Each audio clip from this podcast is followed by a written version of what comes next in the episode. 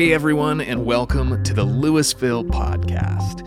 Here we are once again jumping into our series called Message Notes, where Gord and myself take a deeper look at the recent teaching from this past Sunday. Well, friends, this is a really fun conversation. Gord and myself jump everywhere from talking about Jonah to Super Dave Osborne, and uh, it's just really, really a blast. I'm really excited for you to hear it. We land on this idea, though, where when we focus on the big questions of God, it starts to answer the little questions that we may have that really impact our individual lives. I'm pumped that you're here with us, and I can't wait for you to listen in on this conversation. Let's dive in. Well, welcome everyone, and here we are with Gord and I for message notes. Yeah. Hi, Adams. How are you? I'm doing good, and you're well? Yeah. No, this is exciting. Um, yeah, I'm I'm excited about this conversation because I think we're going to go down some fun paths. I, I'm looking forward to it too because there are some things here that are closer to my heart than than other things we've talked about. oh yeah, for sure. Not not to say that the other things all all good, all good. But these these hit me particularly closely. Now, as always, we we like to have fun uh, at the very beginning and sort of have a good laugh. And I can't help but uh, from from your teaching, we're actually going to do a, a little bit of a summary of your teaching in a in a Yeah, in a in a minute or two, sure. but we're just going to kind of have a quick laugh. So for those of you who tuned in, you heard at the very beginning, uh, Gord did one of his uh, his reveals, as we as we call it. Yeah. We're like, who's he talking about in this moment? And then we find out that uh, the person you were talking about was Evel Knievel. that's the one. Now, for me, being a child of the uh, the the mid to late '90s, um, I was a Super Dave guy. So Oh, and see, Super Dave made a living making fun of Evel of, Knievel. yeah, of Evel Knievel, yeah. Because for those of you, who, you know, like there'd be a whole crew who probably doesn't even know Super Dave, but Super Dave, like it was the same premise. He was he would jump. And he had the the jumpsuits. Oh, yeah. The over the top jumpsuits. Yeah, and so the whole thing, he'd be set up for this big moment, and then uh, he it would he would have a horrible crash every And, single and time. always with the dummy. with a dummy. Yeah. I can't really remember. Was did Super Dave have his own show, or was it like no, he was part of another show, and if a listener can can remember, Yeah. he for a while he was Super Dave Osborne and the Super Dave Show, but he started on another show, and I can't remember the I name I can't the remember either, but I remember it being like a, it was connected to a different show, and they would kind of uh, hand off to the Super Dave section. Yeah, it the was show. the, it was the Super Dave moment or whatever. yeah, I'll have to look that up. Or if you listening know, drop us a line. Drop us a line. We'd love to hear from you. We'd love to hear from you. So you, now, were you? What was the time frame of Evel Knievel though? Like um, Seventies. seventies, yeah. Yeah, he didn't try to jump over the Grand Canyon, did he? He did the well, the Snake River Canyon, right, and I think there was talk of the Grand Canyon, but I don't think he did it. right, yeah. So anyway, Snake River Canyon, and uh, it was with a specially put together uh, rocket bike, and he made the jump and he cleared the gorge, and then when the parachute came out to stop his descent, so he wouldn't crash earth on this rocket bike, the wind caught the parachute and blew him back into the gorge. Oh no. And the, detail is the safety restraints on the rocket bike had jammed Oh, and he couldn't get out of them. And if he'd gone into the river, he would have uh, sunk to the bottom and drowned because he couldn't get the safety harnesses off. oh my goodness. And Yeah. so he didn't. He narrowly missed the river, but he was down in the gorge. And when they got to him, they had to get him out of the restraints because he was stuck. He was stuck. Wow.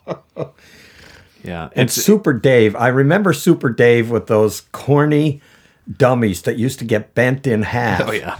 But it, it, it, it was funny because Evel Knievel crashed so much. Right. Yeah. I mean, Super Dave's whole shtick was that he was m- kind of making fun of. Making fun of Evel Knievel's Evel many Knievel. crashes. yeah.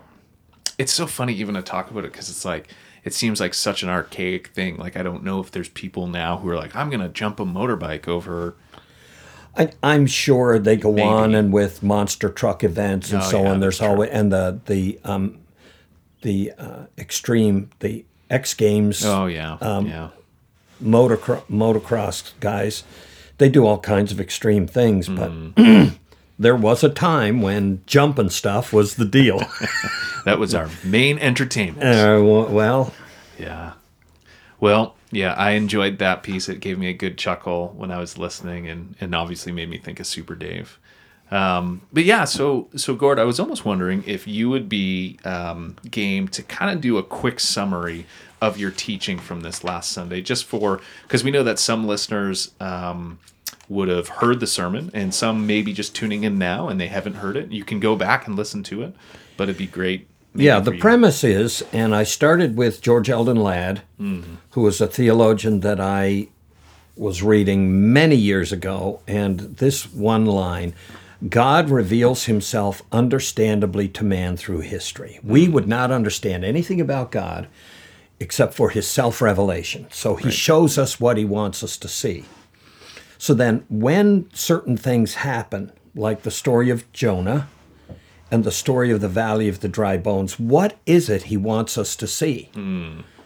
Now, you know, in the story of Jonah, we many of us know the story of Jonah and the great fish, and but built into that story is a bunch of things where they say God appointed this and God appointed that and God mm-hmm. appointed. So God is crafting a story with Jonah.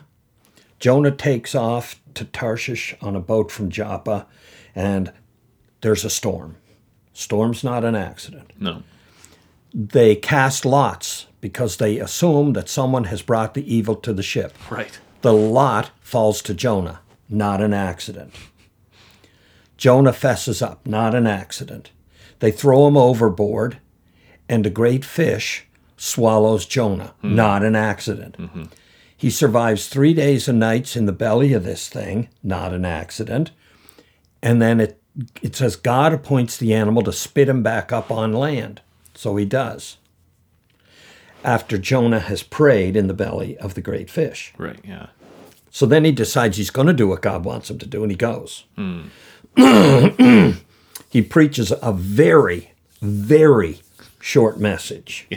There's nothing really inspiring about it. Nothing inspiring. It, it, you know, It's almost like he's like, fine, I'll preach the message.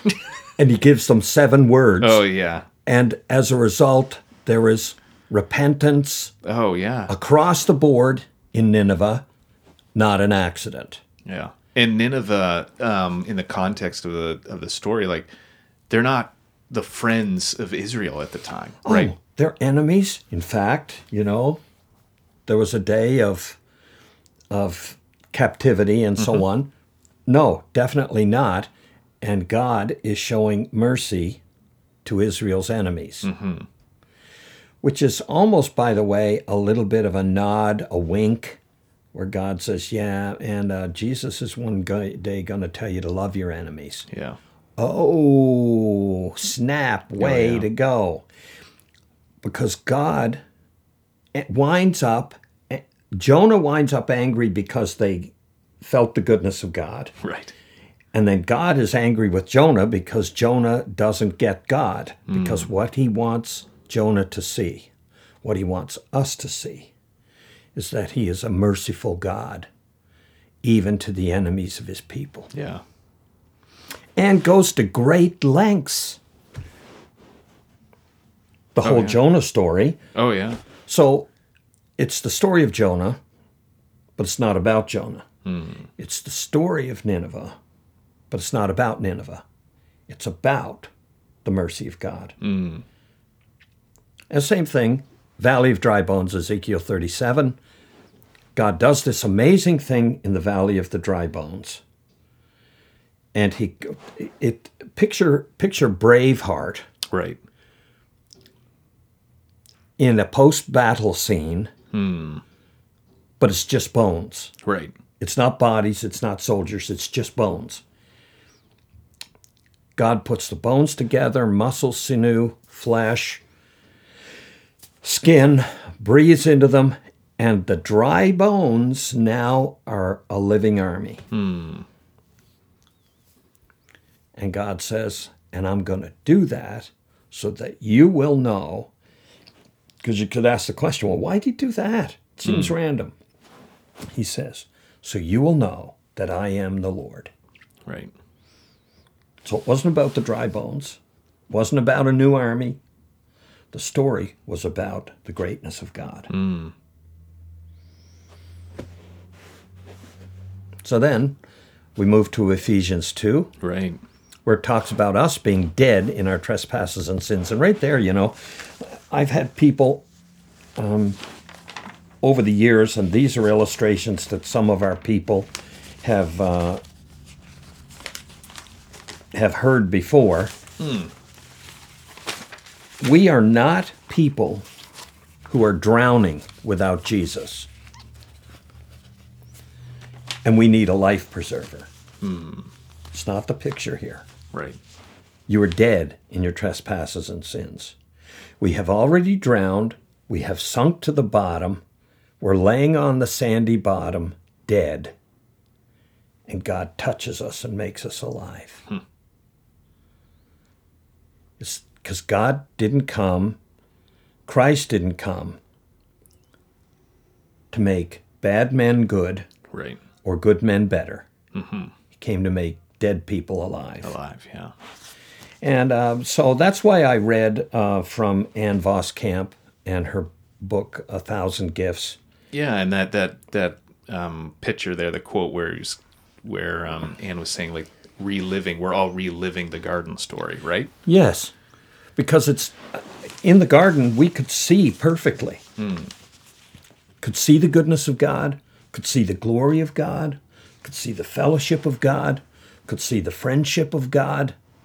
And then in an and and yet Satan holds out, oh, but when you eat, then you're really gonna see. Hmm. Only what we see is is we two things happen. We go blind where God is and His goodness is concerned. Hmm. Yeah, picture it. You got people in the world that simply don't believe that God is good. We've got, you know, that commercial on TV. We've gone nose blind. Oh yeah. You know, where you're in a smell for so long that you don't see it as smell anymore. that's Someone who comes into the room goes, "What is that smell?" And you're like, "What? What? What smell? What smell?" It's my normal. It's my normal. oh, we've done the same thing where God is concerned, For sure. Yeah. and we've said, um, we've gone God blind. We don't see His goodness. We don't see His mercy or grace. Yeah. That's fascinating too because I feel like yeah, there's definitely the lens of going God blind. I find there's also another lens that I'm finding people will wear where it's like almost a too rosy colored glasses of like, well, the world's perfect and we don't need a merciful God. And I often wonder like, what are you looking at? because we've we've we've not only gone blind to who God is, and by the way, if we could get a picture of God, we would see a lot of other things differently. Right. Because what Satan, what Lucifer opened our eyes to with the fruit, while we opened our eyes, we ate the fruit, was all of the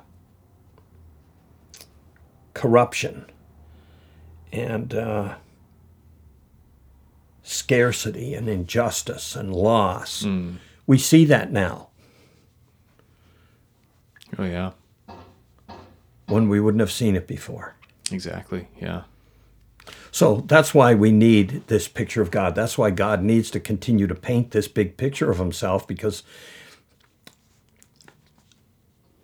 one, he's a merciful God, and number two, Uh, as in the case of Jonah, he will go to great lengths to demonstrate that. Right.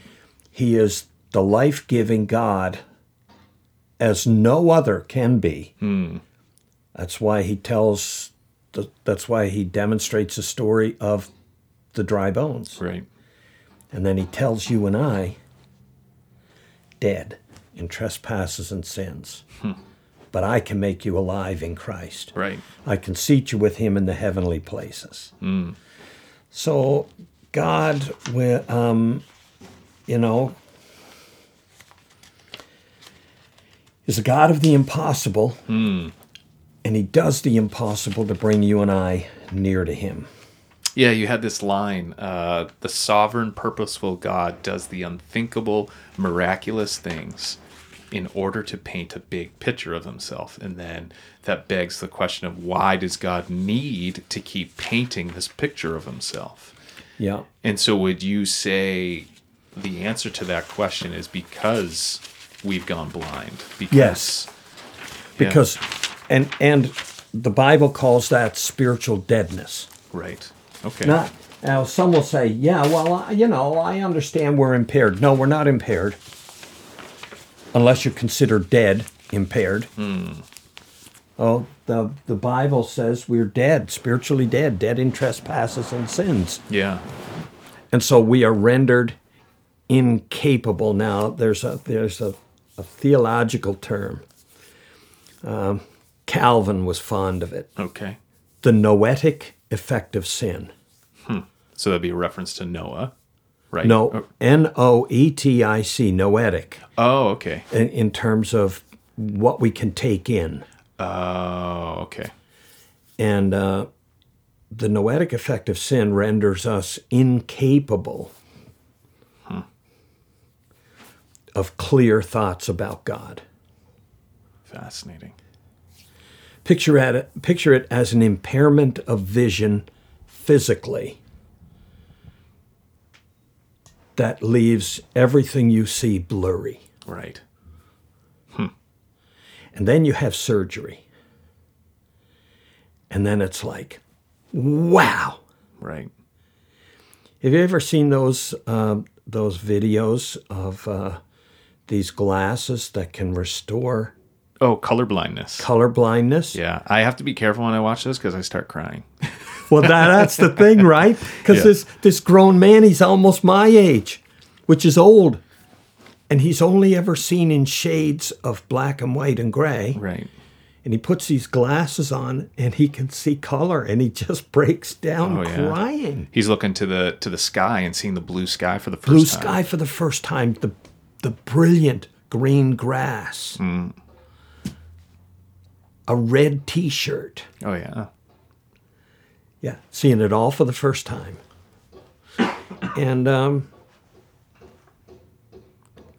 you know, the Bible uses some phrases. It says, God removed the scales from the eyes. It, it's like a blindness. So, okay, I've got a question, and Okay. this might go back. so It may be a, a theological oddity, but I'm, I'm Yeah. curious your thoughts on it. So, we're talking about um, this spiritual deadness. Yep. So, do we see? Does the Bible kind of talk sometimes about the aspect of physical death and spiritual death being connected? Are they two separate things? Or because, like, physically, we're alive, but spiritually, without Christ, we could be dead. Yes. And our spiritual deadness, as a as an illustration, is affecting us physically in the sense of our, our vision, right? Right. So yeah, I'm just curious. Like, do you do you see those contrasts though? Like the idea I, of I don't see them as contrasting. I, I see them as illustrative. okay, yeah, to help us understand where we are spiritually. And by the way, that is the thing. Because what makes you you is not uh, six foot two hmm. with red hair and a beard. That's not what makes you you. right, If someone says, What's Adam's like? I will not start into, well, you know, he's six foot two, he's got red hair, he's got. Right. No, because that's what he looks like. right, yeah, yeah, yeah. What's he like? Uh, likes to laugh. He's a good thinker, a reader. I start into the things that make you you. Because it's the inside of us, the invisible part, the part we can't see, that is really us. Yeah, When someone dies, we say, they are not there anymore. And it's true. Because the part that made them them is gone. yeah, The body's still there. yeah. There's a um, Old Testament scholar that I appreciate. He's based out of, I think he teaches at Wheaton, um, John H. Walton, and he uses the example of a home versus a house, and he says, you know, the God of Abraham, Jacob, and you know that he'll he'll go into the whole thing is more interested in the home story rather than the, house, house story. story. And I've always loved that illustration because you know when someone, you know, if someone were to come into my home and they're like, "Tell me, tell me about your home," I'm not gonna start saying, "Well, you know, like." Uh, we It's white, double and we have these brown shutters, and we, Yeah. ha- you know, It's like no, like the our God is more interested in the story of like of of the beautiful things that are happening within that home. What makes it a home? The memories that are part of that home. The, and I've always thought, and that's a neat a neat illustration of the heart of our Father, right? and and uh, and when uh, the Father, by His Holy Spirit, enables us to see. My father will tell the story about, um, you know, we start we we went to a vacation Bible school, and then the pastor from the church where they were having the vacation Bible school started visiting our home, and he would talk to Dad about being a sinner, and Dad would say, "No, I'm not a sinner. I I know what a sinner is. I work hard. I take care of my family. I'm honest." Yeah. all of that because his idea of what a sinner was was someone who did all the awful stuff Sure. Yeah. Um, and he'll say in his testimony until the day god opened my eyes hmm. and i could see for the first time that i indeed was a sinner well you see he was in a place of spiritual blindness hmm. He couldn't see the good or the bad Right. in himself or anybody else, and certainly he couldn't see God. God opened his eyes, and then I said, And then what? He said, I couldn't get to Jesus fast enough. And I think what's so fascinating, even about that story, and even the stories that we referenced in your message, Gord, is that that is a God moment, right? oh, absolutely. It's only God Abs- who can absolutely. We can't we can't just decide one day to show up at the gate of heaven and say, "Yeah, I'm ready now. Uh, I'm ready to listen." Because left on our own, we won't ever be ready to listen. Right. Yeah. Which which so that kind of brings me back. We were chatting before Gord about this idea of the um the, the of the story points that we looked at in your message. And it's these moments where God is revealing himself and it's it's it's Yep. about what God is is doing in this moment to reveal himself, to paint this picture. Um and you kind of had some interesting thoughts though about that you know this the idea of of sometimes it's not always about us Yeah, in fact, most of the time it's not about us. yeah But if if you listen to modern modern preachers or Bible study teachers, and the the books that are being written, they're all about how how it relates to us. Hmm. And sometimes I feel like it's a misdirection. right And it's a misdirection because the story of the Old Testament is always about Jesus. Mm-hmm. It's pointing forward. We could go through dozens and dozens and dozens of signposts in the Sure. Old Testament yeah that point nowhere but Jesus. Hmm. And God, in the story of Jonah, it's not about Jonah, it's not about Nineveh. It's about him being merciful. That's what we take away from that story. yeah Well, I sometimes feel like Jonah, and I some well, you may. but the story's not about you any more than it was about Jonah. Yeah, like even the story of Jonah, which if you haven't, for our listeners, if you haven't read the story of Jonah, it's not a long read. Four chapters. It's only four chapters. Um, it's a it's it's a good read. It ends in the middle of a sentence at the very end, so it can be a little Intriguing that way. and abrupt. But really, and it's and it's not to. I want to be careful too. Like we're not saying that there's not room for practicalities in in the Christian walk. That's not Absolutely. we're not saying that at all.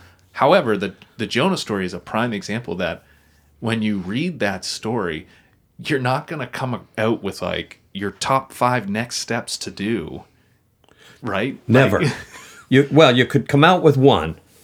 If God tells you to do something, um, lace up your boots and get going. now please, yeah. because because He will have His way. Yeah. And also, um, yeah, I wanted to uh, chime in when you were mentioning this too, because so Jonah was he was on his way to Tarshish. Now, was Tarshish where he was supposed to be going, or no? No, He was supposed to be going to was it to, Jo- Nin- to, Nineveh. To, yeah, to Nineveh. He had jumped the boat in Joppa, in Joppa. Yeah, that's what it was. and he was supposed to be going to Nineveh, but instead was headed to Tarshish. Yeah. So if you look on a map and you look at where Tarshish is, and you look at where Nineveh is, it is wildly in the opposite direction. Yeah, yeah. Like he's he's. It, there's no. Uh, well, you know, I thought we were going to get close to Nineveh, so I took that. No, No. no. No. This is a, a This is a- decision to run. a decision to run, and yet the merciful God pulls him out of that and puts him to where he. Like, no, this is this is where you're going. Yeah, and so the great fish and the storm and the lot and all of that is just about God restoring Jonah on the path he needed to go on. Mm. Uh, I was in seminary. Uh, Okay, uh, let me start with a principle. Okay.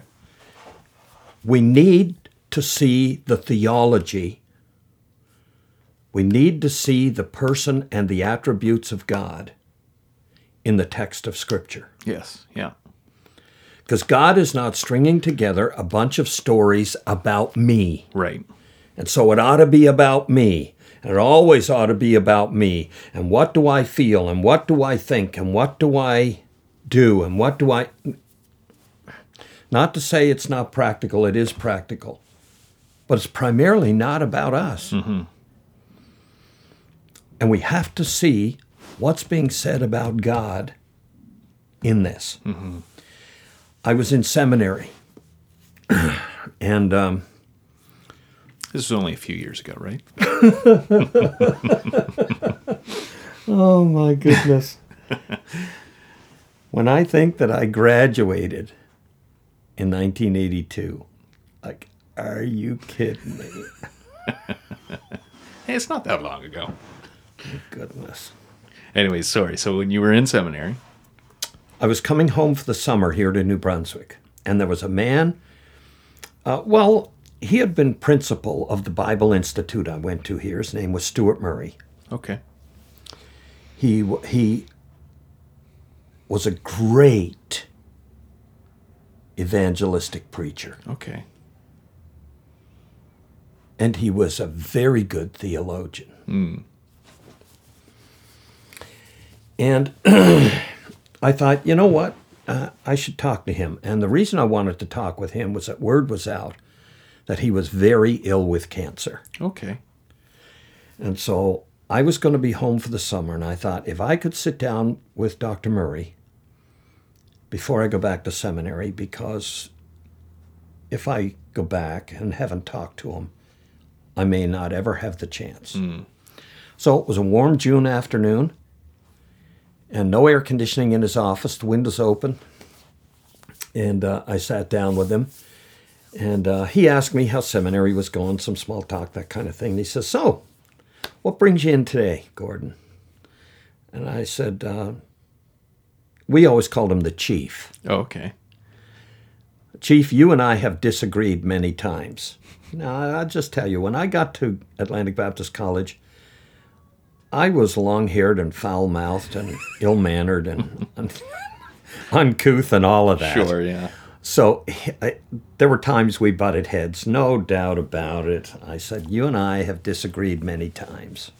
And he had this chortling laugh, this whoa, whoa, whoa, whoa.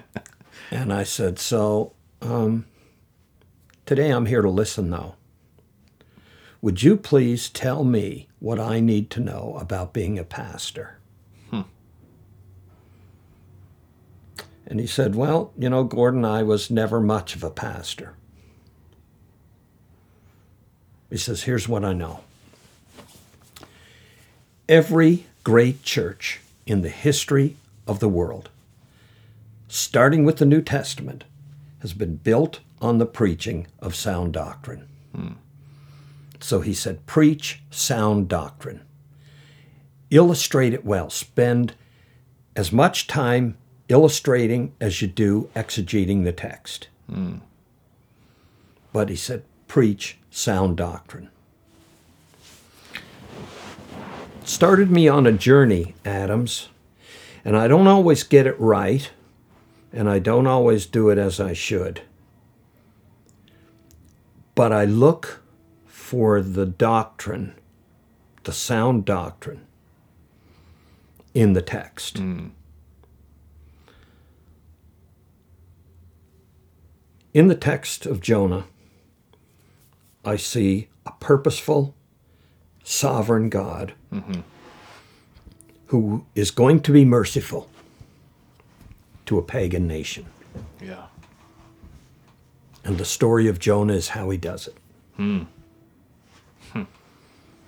And in Ezekiel 37, the story is of the sovereign, purposeful God who is going to bring death out of life so that his people will know that he is the Lord. Mm-hmm. And he does it. I find that if you deal with enough big questions from the text, that the little questions take care of themselves. Mm. So, big question. Is God able to turn the heart of a pagan nation back to himself? Absolutely, he is. Hmm. So then the little question can he change my heart? Absolutely, he can. Yeah. Because the big question has already shown you the answer to the little question. That's fascinating. I like that. So I've spent 40 years plus now looking for the doctrine in the text. Mm. Uh, one guy at Muskoka Baptist Conference years ago called me the great storyteller because I illustrated so much. Mm. And I explained to him that that I got challenged very early on. I wasn't even at a seminary. Yeah. So for me, when I hear someone preach a text and it's all about us, mm. it feels like a little bit of a misdirection. Right. Because the God who gave us the text wanted us to see Him in the text. Mm-hmm. And when all we see is ourselves, then that's a misdirection. Yeah and it's and I think and I, I know you would agree with this. It's not to say that we can't see ourselves, but I think it's understanding that that, in the way you just phrased it, those are the little questions. Those are the little questions, and and not to belittle. That's not what I'm saying. Right. Yeah. But I'm saying in the big scheme of things. I want to be absolutely certain about the big questions. Mm because they will then settle my little questions. Yeah. I've heard it phrased once before like uh, focus on the upper story and then we'll have a better understanding of our I guess you could call personal story type thing. So the upper story being the big question. Yeah, Chandler. Chandler kind of pictures it that way oh, in, in his Chandler book. In his book, um, The Explicit Gospel, he says, he, he talks about the gospel in the air and the gospel on the ground. Right. But the problem is if if we spend all of our time talking about the gospel of the gr- on the ground because it applies to us, we will never see about God the gospel in the air that we need to see that will reassure us about the truth of this thing Right. and how God, uh, the efficacy of it, to use a term Right. that yes, this will work. Hmm. Because here's the God who's behind it. Here's the God who's driving it. Right. Here's the God who has purposed it hmm. and will see it to completion. And I'm on the verge of preaching now. and so take a breath, breath, Gord. Breathe, No, breathe. it's all good.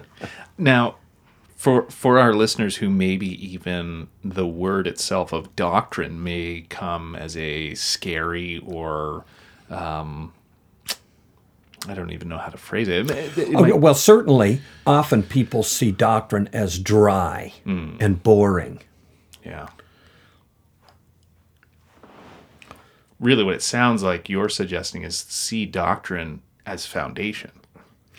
and not only foundation but but structure e- hmm. even even curbs. Okay. Yeah. you know some of us we're like little children. And if you take little children bowling. Oh yeah, yeah. they will spend much of their time rolling the ball down the gutter. Not because that's what they want to do hmm. but that's all they're capable of. Mm-hmm. So what you do is you have these inflatable bumpers and you put those in the gutters. And then the kids can bowl and when the ball hits the bumper it will come back into play. Hmm. And then they can be about what they're supposed to be about. Doctrine. What is true? Thinking right about God, hmm. Which enables you to think right about the world, think right about yourself, think right about everything. Thinking right about God gives us bumpers. Mm. Yeah, I love that. Otherwise, what we're gonna, what we wind up doing, is rolling balls in the gutter and wondering why what God says in His Word is not working out. Right. Well, then you see, the older we get and the more we take in about God, the more we understand about who God is, the less we need the bumpers. Hmm. Yeah. Yeah, it's neat. It's it's almost like they become mental bumpers for to say that hey, in this life that we live, there are going to be moments where physically we we end up in the gutter, right? Yeah. Where life goes uh, not the way we planned it. However, if we have those bumpers in how we view God, we can kind of get back on track. Well, that's where the hope is. And that's where life is. And that's where the joy is. Yeah. And that's because because we still live in that world that Ann Voskamp was talking about. Right, That- yeah. That, that difficult, harsh world. And in that environment, thinking right about God will enable us to have hope. But uh, the other side, let me just revisit this one more time. For sure. Yeah. If everything is about us,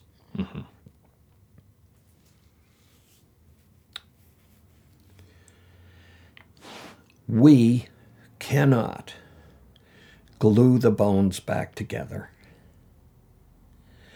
stitch flesh and muscle and skin. And do resuscitation until there's air back in the like that is so unthinkable. So god says look that's what i do hmm. You don't have to do it because that's what i do and understanding that about god that he's the god of the impossible and he will do it provides me immense hope. Oh yeah. Yeah, it's beautiful. Yeah. So that's why yeah, I've been driven to the doctrine. For In case over- anyone was wondering. in case anyone was wondering for but you know people will say well you know your stuff has doctrine in it and you know i i like something more practical Right. well there's practical absolutely Hmm.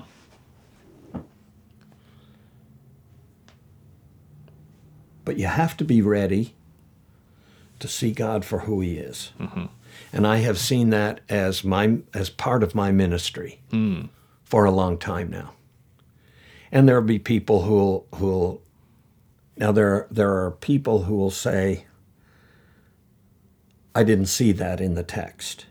Right. Well, I didn't either when I started, and then and God points stuff out to you. Mm-hmm. That's why I do it the way I do it, for mm-hmm. right or wrong. That's been my my assignment No. given to me on a warm June afternoon on a stu- in a stuffy office. Stuffy office. And that was did you say that was coming out of your first year at seminary? I'm not sure if it was between year one and two or two and three, but uh, No, that's that's yeah. it That's was good. it was back there, and uh, I love that though, the the idea of when we focus on the big questions, the little questions get answered. yeah, the answers then are are much clearer and easier to see if the big questions have already been answered. Yeah. Yeah. No, that's great. You had uh, a moment in your sermon, Gord, where I, I loved this and I wrote it down. And it, it was really like you were summarizing your sermon right in the moment. But you said the simple message is this God will be known for his purposes, will be known for his mercy, will be known for what he is prepared to do, will be known for the completeness for what he does. He will not be known for his failures. He will not be known for abandoning us. He will not be known for big talk and small action. He will be known for the doer of the impossible. And and see, that's just not out of those two texts. Hmm. Go through the Old Testament, go through the New Testament. I'm a testament. I, Adams, am a testament that God will be merciful. Hmm. And he will do the impossible. He's been doing it in me for 40 years. Not only my salvation, but even the fact that he uses me. Yeah. Yeah, it's like there's also that quote at the very end. I, now, I wrote it down as a quote. I don't know if it was you or if it was the song reference that you were referencing, but it says, The God of the impossible, who because of his great mercy goes to extraordinary lengths to bring us close. Yeah, Was that you? yes. I put it in quotes, and I'll just put your name by it. That's it, right? Yeah. And so if I take that as the big my big picture of God out of that one message, let's just say that I would say yes to all of that. Hmm. Then my question any questions regarding my life, the God of the impossible who loves mercy, who has gone to such extreme lengths to bring me close. You know, in Romans, Paul says that this God, how will he not give us all things? It's in the end, it's, it's one of those um, rhetorical questions at the end of Romans 8. Yeah. There are five rhetorical questions, and that's one of them. How will this God not give us all things? Yeah. Immensely hopeful Oh, yeah. in my mind. Yeah. and um, easy to hold out to anyone who would hear. Closing thoughts? Maybe a question, maybe. I I guess not, Adams. I um, thank you for today. Thank you for the freedom to talk about the big picture and the little pictures. That's why God spends most of his time over and over and over and over and over and over and over and over painting big pictures of himself. Because if that becomes our norm, if we would say, Yes, I have a big picture of God. So then let me just say, people like Ann Voskamp, her little sister was white, blonde haired, and three years old, was chasing a cat and ran into the path of a delivery truck coming up their farm driveway. And he went over her and killed her. And over the years, Ann had to come to this place of reconciling the goodness of God over against that. But once she got the picture of a big, big, all sufficient God, there was grace enough to handle all the rest. Hmm. You'll find that some of the most mature people you know, mature in Christ, are the people who have come to the place of a big picture of God. Hmm.